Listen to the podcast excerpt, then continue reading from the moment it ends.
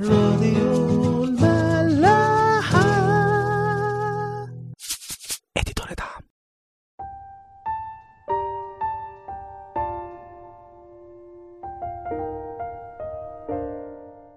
مساء الخير واهلا بيكم في حلقة جديدة من عيش وملح. في آخر حلقة كنا بنتكلم على داوود لما أرسل رسل عشان يعزوا الملك حنون في موت أبوه نحاش العموني. عشان نحاش كان عمل معاه معروف من قبل كده. رؤساء بني عمون قالوا لحنون أنت فاكر إن داوود بعت الرسل دول فعلا عشان يعزوك؟ دول أكيد جايين عشان يتجسسوا ويفحصوا المدينة. فراح حنون أخد عبيد داوود وحلق نص دقنهم وقص ثيابهم من الوسط ومشاهم. ولما رجعوا داوود طلب إن هو يقابلهم بس هما كانوا خجلانين جدا من منظرهم ده فقال خلاص خلوهم يفضلوا في أريحة لغاية لما دقونهم تطول تاني. بني عمون لما لقوا إن هما بكده عملوا عداوة مع داوود وإنه أكيد مش هيسكت جمعوا من أرام ومن بني عمون 33 ألف واحد عشان يحاربوه. ولما سمع داود بعت يؤاب وكل جيش الجبابرة فيؤاب قسم الجيش لقسمين شوية معاه في المقدمة بيحاربوا أرام والبقية مع أخوه أبيشاي عشان يحاربوا بني عمون.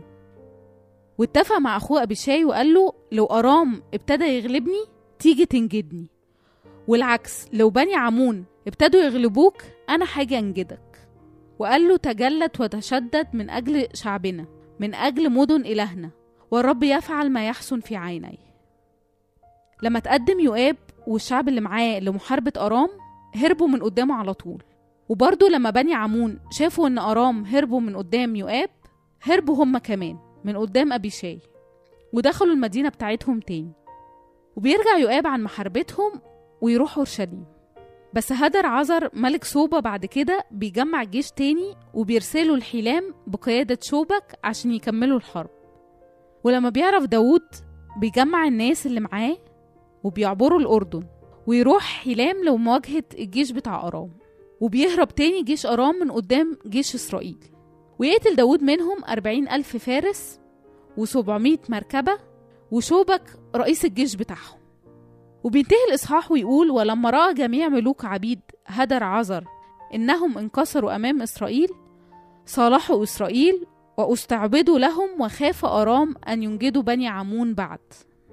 خلونا نبدأ مع بعض إصحاح 11 الإصحاح بيتكلم عن قصة يمكن معظمنا عارفها. هي قصة داوود لما زنى مع بيس شبع مرات أوريا الحسي بعد ما بني عمون هربوا من قدام أبيشاي ودخلوا مدينتهم ربا شعب إسرائيل استعد لمحاربته. الكتاب بيقول إن وقت خروج الملوك داود بعت يؤاب وعبيده وجميع إسرائيل عشان يحاربوا. فخربوا مدن بني عمون وقراها وحصروا مدينتهم الحصينة ربا ويقول الكتاب وأما داود فأقام في أورشليم. داود بعت يؤاب والعبيد وكل إسرائيل عشان يجاهدوا ويحاربوا وهو فضل في أورشليم. ودي كانت بداية سقوط داوود إن هو يتراخى. كان المفروض إن هو قائدهم ينزل معاهم ويحارب. بس ما عملش كده هو قعد في إسرائيل. طب بعد ما قعد في إسرائيل كان ممكن يقعد يصلي عشانهم وعشان نصرة شعب ربنا. بس واضح إن مش ده برضو اللي حصل. خلونا نقرأ مع بعض إيه اللي حصل. وكان في وقت المساء إن داوود قام عن سريره وتمشى على سطح بيت الملك. فرأى من على السطح امرأة تستحم وكانت المرأة جميلة المنظر جدا. فأرسل داود وسأل عن المرأة فقال واحد أليست هذه بيت شبع بنت أليعام امرأة أوريا الحسي؟ فأرسل داود رسلا وأخذها فدخلت إليه فأضطجع معها وهي مطهرة من طمسها ثم رجعت إلى بيتها. داود طلع بالليل واضح إن هو مش جايله نوم وبيتمشى على السطح وسمح لنفسه إن هو يقعد يتفرج على واحدة جميلة. مش بس كده ده بعد ما سأل وعرف إن هي متجوزة برضه خلى الرسل يجيبوها وبيزني معاها. ويرجعها تاني بيتها كأنه محصلش حاجة. خلونا نمسك الموضوع واحدة واحدة.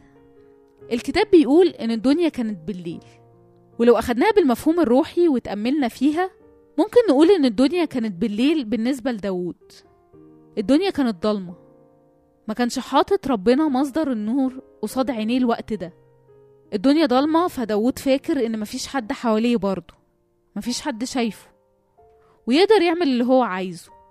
لدرجة إن هو بيزني مع واحدة متجوزة وبعدين بيرجعها عادي البيت. يعني ببساطة الضلمة دي كانت مخلية داود لا يشوف ربنا في الوقت ده ويفتكر كمان إن الناس مش شايفاه. ودول السببين اللي بيوقعوا أي حد في أي خطية. مش حاطط ربنا قصادي وأول لما ربنا مش بيبقى قدامي ما بيبقاش فيه نور. الضلمة بتسود والوحيد اللي بيحب الضلمة وبيشتغل فيها هو إبليس. عارفين ناس كتيرة من أهل العالم وأتباع الشيطان بيبقى معروف للي حواليهم إن هم خطاة. بيزنوا ويقتلوا ويرتشوا بيعملوا حاجات كتيرة غلط. لكن ولاد ربنا لما بيقعوا أغلب الوقت إبليس بيوقعهم في الضلمة. يخلينا نعمل الحاجات الغلط في الدرة عشان صورتنا ومنظرنا ما يتأثروش. وبيقنعنا إن محدش شايفنا ومحدش هيعرف في الآخر. نبان ونظهر قدام الكل إن إحنا نضاف وكويسين. ولكن في الضلمة ومحدش شايفنا ممكن تختلف تصرفاتنا وأسلوب حياتنا. دي أكتر الحروب اللي إبليس بيحارب ولاد ربنا بيها. إن هو يخلينا نعيش حياتين حياة في النور وحياة في الضلمة. في ناس باينة من الأول ومن الأصل إن هي مش مع ربنا وعايشة حياتها بره الطريق بتاعه. لكن إحنا ولاد ربنا الموضوع بيبقى مختلف عندنا. كتير بنبقى عايشين حياة مع ربنا بنخدم وبنروح كنيسة وفي نفس الوقت بنقع في كل أنواع الخطايا. مش بس كده بنقع وبعدين بنحاول نداريها. بنسيبها في الضلمة. بدل ما نعترف ونخلي النور يكشفها. خلونا نصلي ربنا النهاردة إنه ما يسمحش أبدا بإن ده يحصل. إن إحنا نعيش حياتين ونعيش بكذا وش. وش منور ووش مضلم ما نبقاش كويسين ومنتصرين في النور زي ما داوود كان ملك على إسرائيل قدام الناس وفي الضلمة بنقع في الخطية ونتهاون ونفكر إن لا ربنا ولا الناس شايفيننا. الموضوع فعلا محتاج صلاة على طول لربنا. نبقى حاطينه على طول قدام عينينا. عشان نوره باستمرار يكشف لنا الضلمة اللي جوانا ويبتدي يشيلها. كنت لسه بقرا كده النهارده. لو دخلت أوضة ضلمة أول حاجة والحاجة الوحيدة اللي أنت المفروض تعملها عشان تبتدي تشوف والدنيا تنور إنك تولع النور تفتح مفتاح النور. يسوع المسيح في يوحنا 8 عدد 12 بيقول أنا هو نور العالم. من يتبعني فلا يمشي في الظلمة بل يكون له نور الحياة. نور الحياة. المصباح اللي هينور حياته كلها عشان يعرف يمشي إزاي وفي اني طريق. وفي يوحنا برضو إصحاح 12 عدد 46 بيقول أنا قد جئت إلى العالم حتى كل من يؤمن بي لا يمكث في الظلمة. ما تقلقش لو كنت عايش في ضلمة سواء كتيرة أو قليلة كل ما المسيح النور الحقيقي بيدخل حياتك الضلمة دي هتفضل تقل تدريجيا لغاية ما تختفي. خلونا نكمل. داود في الضلمة كان ماشي على السطح وشاف امرأة جميلة المنظر جدا بتستحم. فاشتهاها. داود لحد هنا ما كانش لسه لا سأل عليها ولا عارف إن هي متجوزة ولا زانى معاها فعليا. هو بس اشتهاها ما عملش أكتر من كده. وكأن الشهوة دي مش خطية. طول ما هي ما تحولتش الفعل كم واحد ممكن يكون بيعمل كده؟ إن هو يبص لواحدة ويشتهيها. أو يفكر فيها تفكير مش لائق. داود اتعرف لكل الناس إن هو زنى؟ عشان زنى فعليا. والناس اللي بتزني ممكن يبقى باين اللي حواليها ومعروف الكلام ده. لكن كم واحد بيزني في قلبه ومحدش دريان ربنا بس هو اللي عارف وبيستر عليه. المسيح قالها في موعظة على الجبل بكل وضوح قد سمعتم إنه قيل للقدماء لا تزني. وأما أنا فأقول لكم إن كل من ينظر إلى امرأة ليشتهيها فقد زنى بها في قلبه. المسيح قال إن اللي يبص بشهوة زنى فعلا. ما قالش زيه زي الزاني قال هو زنى. وما قالش برضو اللي بيشتهي بس امرأة رجل يعني واحدة متجوزة. هو قال أي حد بيبص ويشتهي امرأة سواء متجوزة أو لأ فهو فعلا زنى بها في قلبه. وده لأن كل الأفعال والأفكار ونيات القلب مكشوفة قدام ربنا والقداسة ما بتتجزأش. ما ينفعش تقول على نفسك إنك مقدس عشان ما بتعملش أفعال مادية ومحسوسة غلط. وأنت أفكارك كلها مش مقدسة ومش كويسة. الأفكار هتأدي في معظم الأحيان لأفعال.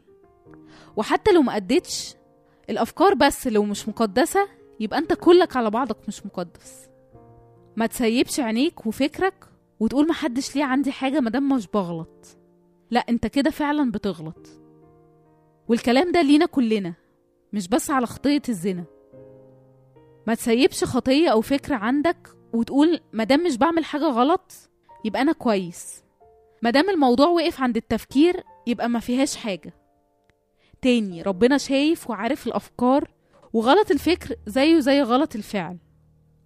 بصوا سفر الرؤيا الإصحاح التاني من عدد 18 بيكتب لملاك كنيسة سياترا ويقول له إيه؟ هذا يقول ابن الله الذي له عينان كلهيب نار يعني شايف كل حاجة ورجلاه مثل النحاس النقي. بيقول إيه بقى؟ أنا عارف أعمالك ومحبتك وخدمتك وإيمانك وصبرك وأن أعمالك الأخيرة أكثر من الأولى لكن عندي عليك قليل. اللي هيقوله ده بيقوله لكل واحد فينا شخصيا. كل واحد مسيب ضعف أو تفكير غلط في حياته. أو خطية ومش بيعمل حاجة عشان يتحرر منها. حتى لو أعماله ومحبته وخدمته وإيمانه وصبره كويسين. بيقوله لكن عندي عليك قليل. إنك تسيب المرأة إيزابيل التي تقول إنها نبية. حتى تعلم وتغوي عبيدي أن يزنوا. ويأكلوا ما ذبح للأوثان. وأعطيتها زمانا لكي تتوب عن زناها ولم تتب. يعني الخطية بتغوي عبيد ربنا إن هما يزنوا. وينفصلوا عنه. وبالذات الخطية اللي مش ظاهرة. الكسرة بس على التفكير مش الفعل. يكمل ويقول ها أنا ألقيها في فراش. والذين يزنون معها في ضيقة عظيمة. إن كانوا لا يتوبون عن أعمالهم. وأولادهم أقتلهم بالموت. فستعرف جميع الكنائس إن أنا هو فاحص الكلى والقلوب. وسأعطي كل واحد منكم بحسب أعماله. ربنا ما قالش إن هو هيجازي اللي بيغلطوا بأفعال مادية بس. قال أنا فاحص القلوب والكلى. هدي كل واحد على حسب أعماله. سواء الظاهرة أو الخفية اللي في الضلمة أو حتى لو كانت أفكار مش بنعترف ونتوب عنها ونتحرر منها. يقول إنهم في ضيقة عظيمة إن كانوا لا يتوبون عن أعمالهم. خلونا نكمل بكرة. راديو ملاح. طعم